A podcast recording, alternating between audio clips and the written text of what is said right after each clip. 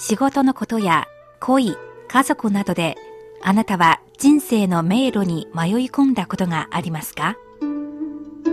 そんな時に暗闇を灯してくれる明かりがあります。人之初，性本善。性有朋自远方来，不亦乐乎？人不知而不愠，不亦天行健，君子以自强不息。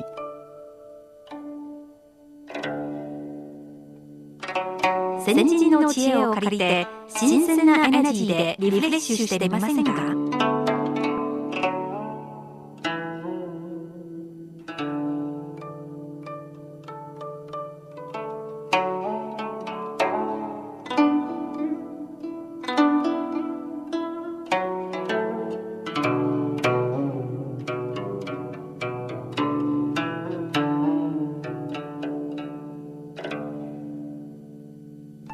にはお、ご機嫌いかがですか？修理です。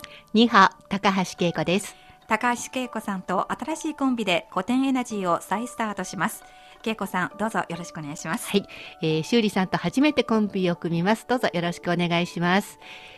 えー、私はつい先月5月に北京に来たんですけれど、6月になって、まあもう初夏っていう感じですよね。はいとても爽やかな季節です。あの、日本では6月というと、ジューンブライド、ブライダルシーズンなんですけど、中国ではどうですか？はい。中国では結婚といえば5月のゴールデンウィークやうん3連休が取れる時期が多いんです。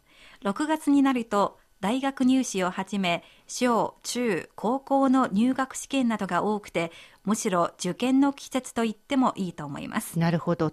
確かあの、私が以前放送局にいた頃は、大学入試7月だったような気がするんですけどね。今は6月になったんですか？はい。あの、4、5年くらい前に6月になりました。うんで、実は私はえ先月5月にいとこの結婚式に出たんです。はい。あの、うちは大家族年で、その場で久々に大勢のいとこたちと会ったんですね。その中で2、3年前に大学を卒業した人がいます。ちなみに、えそのいとこは大学での専攻は民謡でした。民謡。はい。ちょっと珍しい専攻ですね。あ、今どんな仕事をしてるの？って聞いたら、お姉さん信じられないかもしれないですけれど、今小学校の教師をしてるの。しかも1年生の担任だよって。え、じゃあ今の仕事は大学時代の専攻と全然関係ないんじゃないですか。うんそして私の記憶では、このいとこは小さい頃、おとなしい子だったんですね。成績もいまいちでした。学生時代、出来の悪かった人でも、先生になっても本当に大丈夫でしょうか子供たちのことがちょっと心配になりました。でも本人の話では結構子供たちに愛されているいい先生だということです。あの、修理さんは、いとこが学生だった頃、成績があんまり良くないし、教師になって大丈夫っていう疑問を持ってるわけですね。はい。でもね、あの、私は大丈夫だと思いますよ。教育っていうのは、教える一方通行じゃなくて、学ぶ方の積極性も関係ありますし、先生も学生から教えられて学ぶこともあると思うんです。はい。えーそれに中国にはこんなことわざもありますよね。青出于蓝而胜于蓝。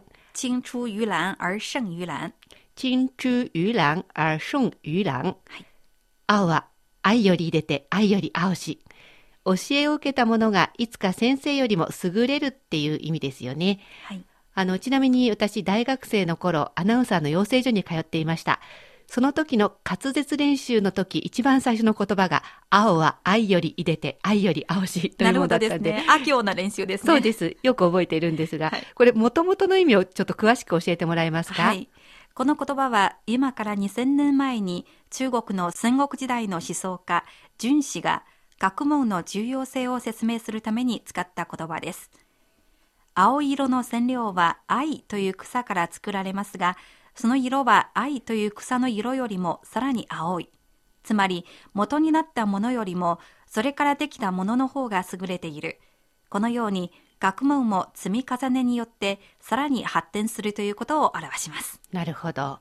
出欄の誉れといって日本でもよく使ったりします。あの、私は高校時代の先生に呼ばれて卒業した後に学校で講演をさせてもらいました。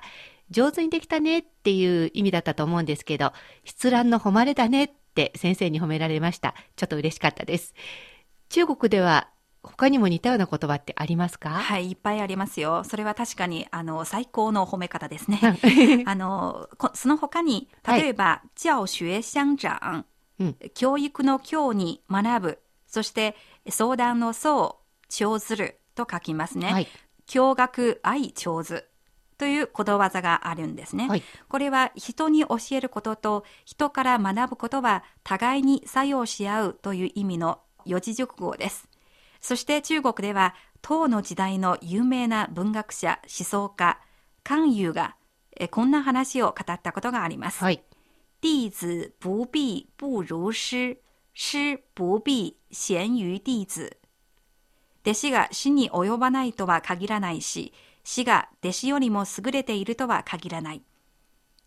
ちなみに、え中国の南北朝の時代の北朝に、李密という人物がいました。はい。えー歴史ではあまりあの伝わっていないあ人物まり聞いたことないでですけれども、はいこの李密ははじめ根パについて学んでいました。根パは大きな学問を持つ素晴らしい人で自分の知識を惜しみなく全部弟子の李密に教えていました。そしてこの弟子である李密は頭がすごく良くて一生懸命勉強したのでその進歩は目覚ましかったようです。知識をいっぱい蓄えました。数年の後、コンパンは李密の方が自分より学問が進んでいると感じ、自分が疑問に思っていることなどをよく李密に尋ねるようになり、最後には自ら進んで李密の弟子になりました。うん。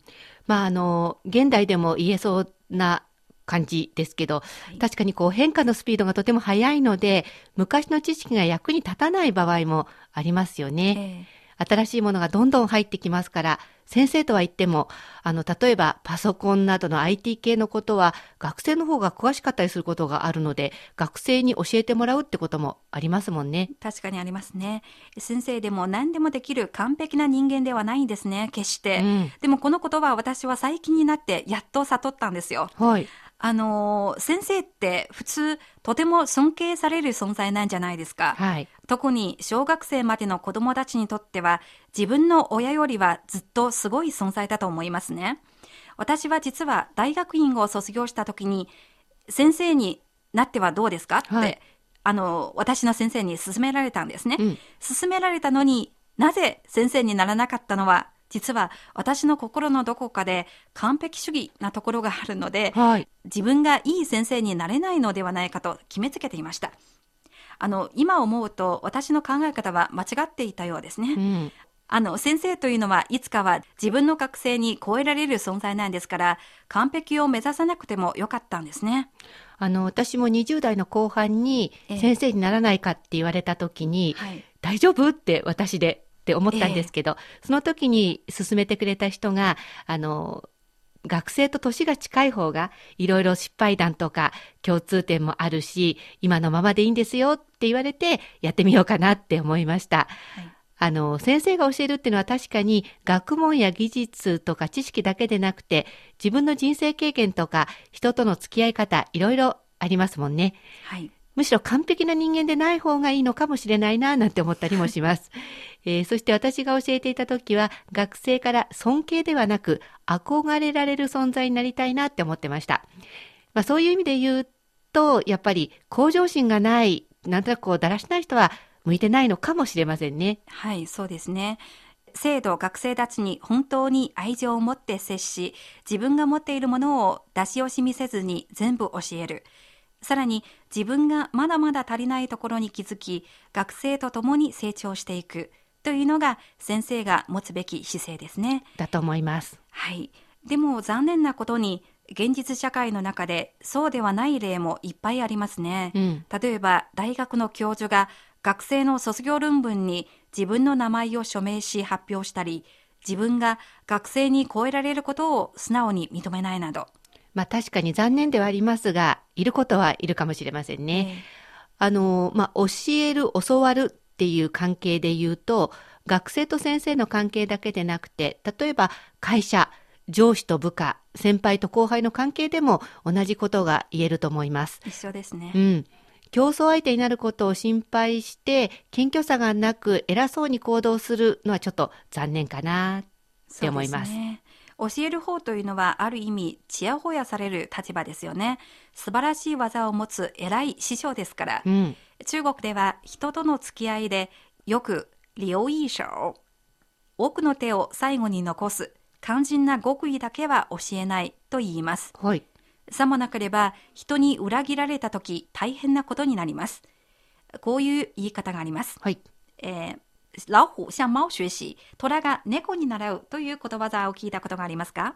ないんですけど、虎の方が猫に教えてもらうんですか？そうです。はあ。の昔は虎と猫そしていろんな動物たちが一緒に暮らしていました。あ、はい。虎はもちろん外見が猫にとても似てますよね。確かに。はい。外見がとても似ていてしかし猫の方はいろんな技を持っているんです。ちょこまかしてますからね。はい。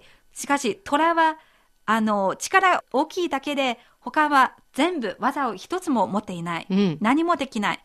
だから自分が、まあ、ダメだなと、あの、自覚して、猫に弟子入りしたんですね。猫に弟子入りしたんですね。はい猫に弟子にしてください。いろいろ教えてください。と頼みました。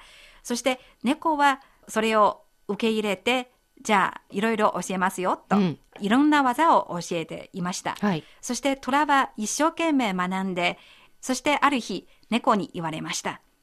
あなたは私が教えた技をほとんど覚えたから、今自立してもいいですよ、と。うんしかし、虎は心の中で考えていました。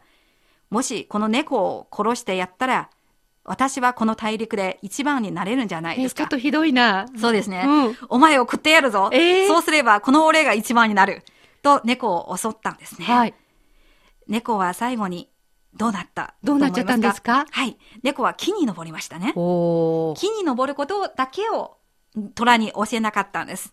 これが奥の一手、最後の一手ですね。そうです。でもわざとじゃなくて、虎が体が大きいから、それを教えても多分、あの、登れないんじゃないかと考えていたんですね。はい。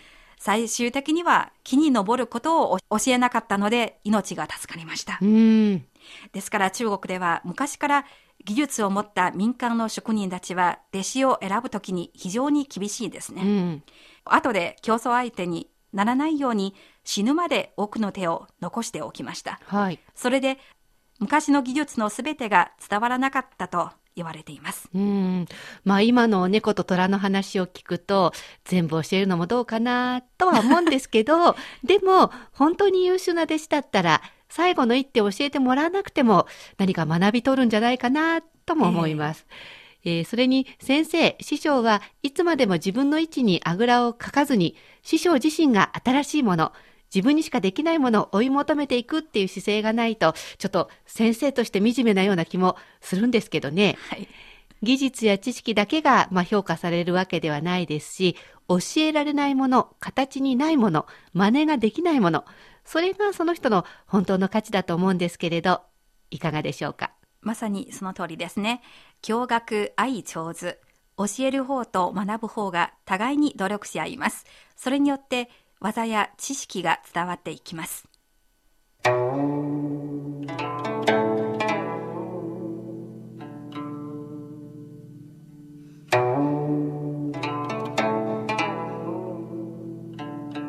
古典エナジー。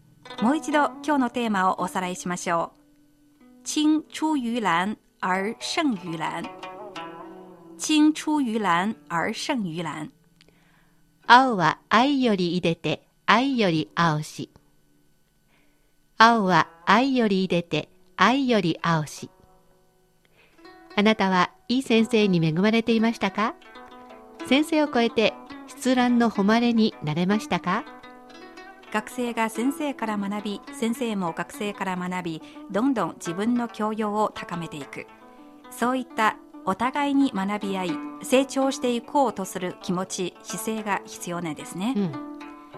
古典エナジー来週も教育をテーマにお話をしたいと思います中国の古いことわざや四字成語熟語を取り上げながら昔と今そして中国と日本の違いなどについてお話ししますそれではまた来週ごきげんよう。